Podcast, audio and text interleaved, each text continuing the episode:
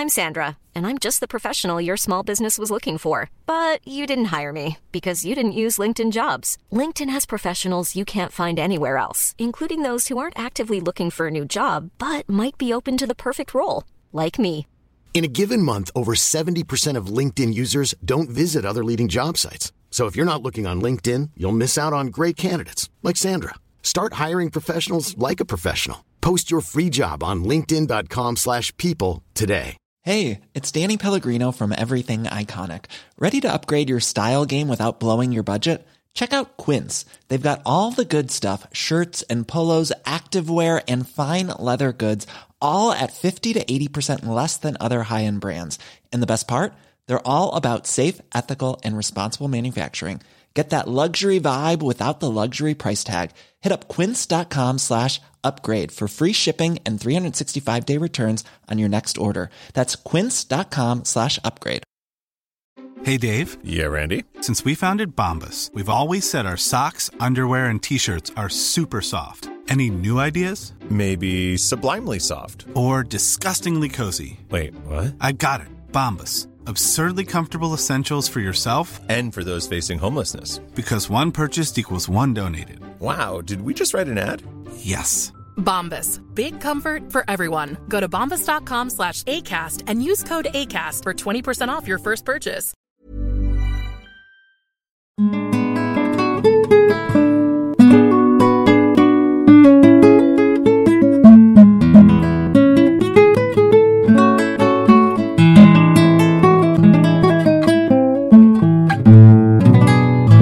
From Cedarburg Public Library Radio. Hello, everyone, and welcome to Chapter a Day Kids Edition. My name is Casey, and I'm the teen librarian at the Cedarburg Public Library. We have teamed up with CPL Radio to read to you a new middle school book, one chapter at a time. Tune in each day to listen to a chapter, or you can catch up by listening to past recordings.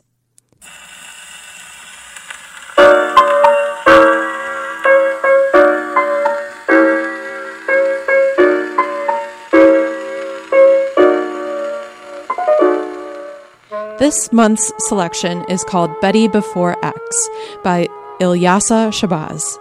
It's about a young girl named Betty who was raised by her aunt in Georgia until she is six. Then she joins her mother and step family in 1940s Detroit, where she learns the hard truths about the civil rights movement. Later on in life, she marries Malcolm X, the influential African American Muslim minister and civil rights activist. I love this story because it is all about keeping your faith during tough times and leaning on your friends and community for love and support. After each chapter, CPL Radio will play a few Motown and doo wop songs, the music that Betty and her friends Suzetta and Phyllis listen to in the book. To listen to the latest chapter, visit our website or go to the CPL podcast page on Spotify.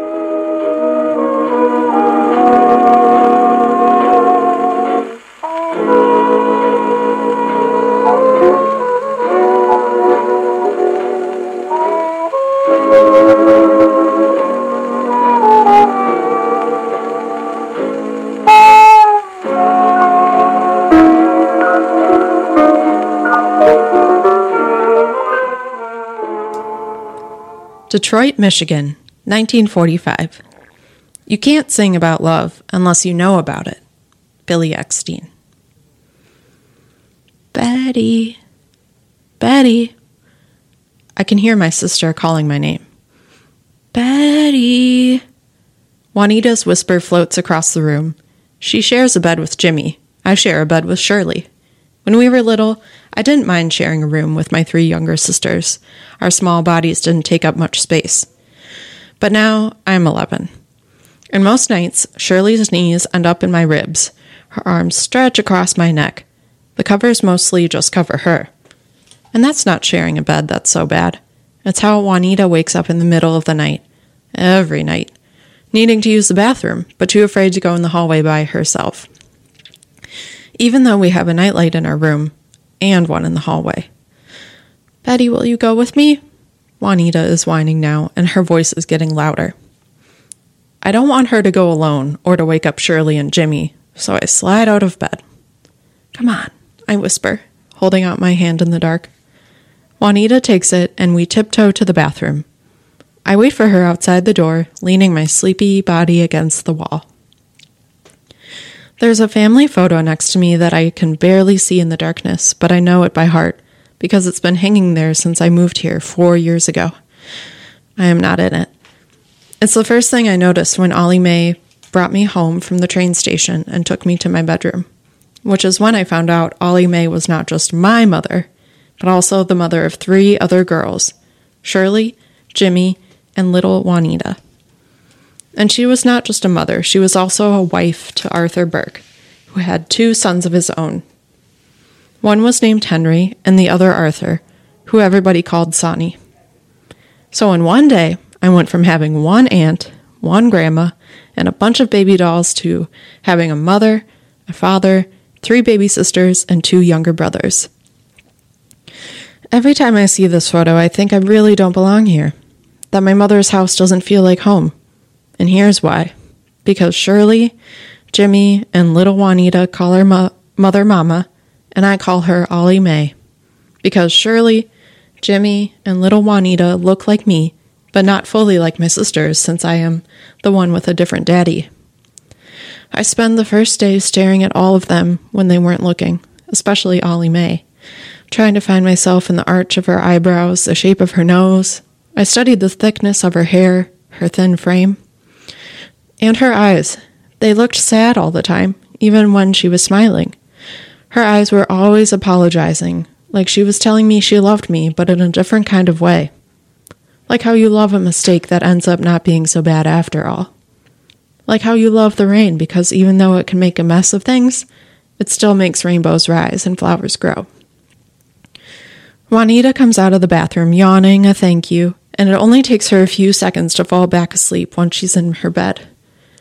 I'm wide awake now, lying on my back looking at the ceiling. This is when all of my memories come flooding in during the day. I'm too busy with schoolwork or housework or going to church or fussing at Sonny and Henry for the way they tease Shirley and hide Jimmy's dollies, or how they jump out from behind the sofa and scare little Juanita. But at night, after I take Juanita to the bathroom and we return to our bedroom, she falls fast asleep, and I'm the one tossing and turning, tossing and turning. I'm trying to hold on to the sound of my Aunt Fanny Mae's laughter and the taste of the fruit cobbler and pecan pie ice cream we'd make from scratch. How I'd sit on the floor between my Aunt Fanny Mae's knees, getting my scalp oiled, my hair braided in two long plaits with pretty ribbons on each side. I close my eyes and replay these memories over and over every night. But not only the good memories have stayed. Sometimes when I'm not even trying to remember, I see those magnolia trees, the blooming white flowers and the thick brown branches with Negro bodies hanging. A tree can never be a, just a tree after seeing that. I lie on my back, then my stomach, then my side. I kick my leg out from under the covers, pull them back over me, take them off again. I fall asleep talking to God. Is my Aunt Fanny Mae there with you, Lord, looking down on me, watching everyone, everything that's going on? Does my Aunt Fanny Mae know how much I miss her, how much I love her? Will Ollie Mae ever look at me the way she looks at my sisters? I toss and turn, toss and turn, and think about that photograph in the hallway. Then back to my Aunt Fanny Mae. Then I think of all those haunted trees again. I think that maybe all of these memories are another reason I still feel like a stranger here. Even though I am far away from Pinehurst, I've brought the South with me. Sunday si- Sunday's sunlight fills our room the next morning. I feel like I just closed my eyes and already it is time to wake up and get ready for church. Every single Sunday, we go to Bethel Af- African Methodist Episcopal Church. First, everyone goes to Sunday school. We split up by age the adult class, the high school class, the middle school class, and there, then there's a class for the younger kids and a nursery for the babies. We learn stories from the Bible and lessons on how to be better people. Beside the time when the choir sings, Sunday school is my favorite part about church. I look forward to it every Sunday. Ollie Mae is standing at the bedroom door. She doesn't know that I'm awake, doesn't know that I know she does this every single morning, that she opens the door and just stands there and stares at me before she wakes us. Maybe her mind is like my mind. Maybe it jumps from one memory to the next, bouncing like a rubber ball. I wonder what memories she keeps of Pinehurst. Sometimes I ask Ollie Mae about her memories, but she usually just changes the subject or gives me a one word answer, like she doesn't remember anything. Ollie Mae stands there for a minute more, sighs, and says, Okay, girls, rise and shine. You too, Betty Dean. I fake a yawn, stretch my arms, and slide out of bed. Jimmy never eases into a morning. She takes charge in everything she does. Jimmy leaps out of bed singing, Good morning, Mama. But Ollie Mae is already out of sight. We move about, making our beds the way Ollie Mae likes them, and take turns going in and out of the bathroom, bumping into and stepping over one another. I help little Juanita get dressed because even though she can do it herself, she takes too long. Lift your arms, I tell her. She lifts them and wiggles into her blue and white polka dot dress. Shirley slips her feet into her black Mary Janes and buckles each shoe. Then she looks in the mirror and turns right to left, smiling at herself. Knowing Shirley, she might change before we leave. She is always checking and rechecking herself in the mirror, making sure she looks just right. Shirley turns to me and says, Betty, I had a dream last night, but I can't remember what happened. If you can't remember what happened in it, then how do you know you had a dream? Jimmy asks. She sees me brushing my hair, so she brushes hers too. I just know. And it was funny. Shirley can tell she's not making any sense. I laugh, and then Jimmy laughs, even though I'm not sure she understands what's funny. Jimmy is just a few years younger than Shirley, Whatever I do, Jimmy does. She's my little chocolate drop. Ollie Mae calls to us from the kitchen. There's a lot of giggling and talking going on up there, she says. Better be some getting ready up there, too. Breakfast is on the table. Sonny and Henry speed down the stairs, and we're right behind them. Shirley keeps talking her silly talk. But doesn't that happen to you, Betty? she asks me. Don't you sometimes wake up feeling like you had a dream about something, but the details are gone? Sometimes, I tell her, just to make her feel like she's not the only one. Shirley, Jimmy, and little Juanita trail behind me like ducklings, watching my every move and listening to my every word. But sometimes, sometimes you remember every detail. Sometimes they are so real that if you were laughing in your dream, you wake up laughing. And if you were crying, you wake up crying. Oh, that has never happened to me, Shirley says. Me neither, Jimmy echoes. She sh- sits down in her chair, barely able to keep still.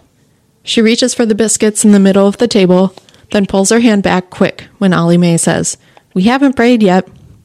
Yes, ma'am, Jimmy says. Arthur clears his throat. Let's bless the food. We can't be late for Sunday school. Arthur prays.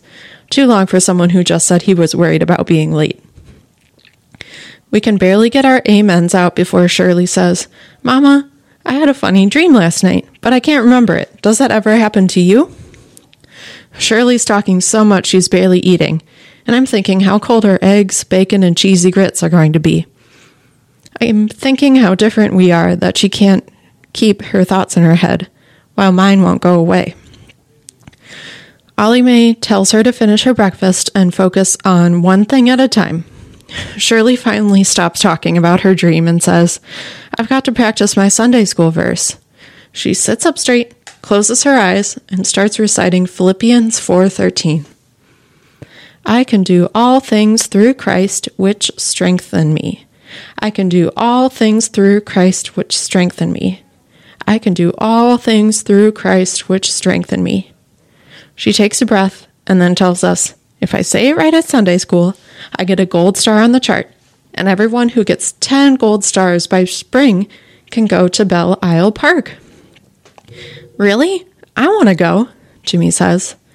And it's an island, not a park. She chomps on her bacon. Shirley drinks her milk, and in between sips, she's still talking. You have to memorize 10 Bible verses plus the Old and New Testaments. And it's a park. Jimmy's shoulders shrink. Arthur looks at Shirley. Watch your manners and be nice to your sister, he says. It's both, I tell them. An island, that's a park. I eat the last of my eggs. Who cares? Sonny says. And for that, he gets a stern look from Arthur, so he mumbles, Sorry. Shirley just keeps on talking. We're going to swim, paddle canoes, and go to the aquarium to see all the beautifully colored fish. And then we'll have a pic- picnic lunch. I want to go, Jimmy pouts and looks at Ollie Mae. Arthur says, Well, you better get to studying the scriptures. That's the only way you can join them. Then Arthur and Ollie Mae get up from the table. All right, it's time to go, Arthur says. Jimmy brings her plate to me. I wish it had. I wash it and put it to the side of the sink with the others so that I can dry them and place them back in the cupboard before we leave. Get your coats and your gloves too, Ollie Mae says. This November air is brisk. I pull the last plate away, put the last plate away in the cupboard, put my coins in my pocket for the offering, grab my coat and my Bible, and close the door behind us. Jimmy grabs my hand as we walk to church. Ollie Mae trails behind to walk beside me. She says real low, Betty Dean, I want you to behave yourself today in church. Do you hear me? Don't think I don't see you and your friends passing notes during service last week. Ollie Mae looks at me. Yes, ma'am, I say.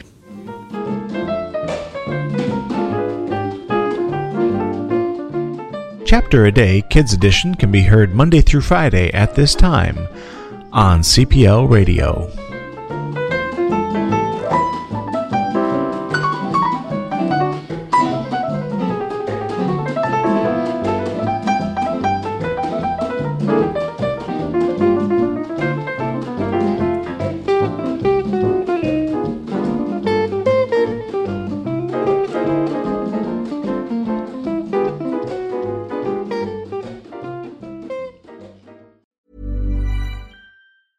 Planning for your next trip? Elevate your travel style with Quince. Quince has all the jet setting essentials you'll want for your next getaway, like European linen, premium luggage options, buttery soft Italian leather bags, and so much more. And is all priced at 50 to 80% less than similar brands. Plus, Quince only works with factories that use safe and ethical manufacturing practices. Pack your bags with high-quality essentials you'll be wearing for vacations to come with Quince. Go to quince.com slash pack for free shipping and 365-day returns. Hey, it's Paige DeSorbo from Giggly Squad. High quality fashion without the price tag. Say hello to Quince. I'm snagging high-end essentials like cozy cashmere sweaters, sleek leather jackets, fine jewelry, and so much more. With Quince being 50 to 80% less than similar brands and they partner with factories that prioritize safe ethical and responsible manufacturing. I love that. Luxury quality within reach. Go to quince.com slash style to get free shipping and 365 day returns on your next order. quince.com slash style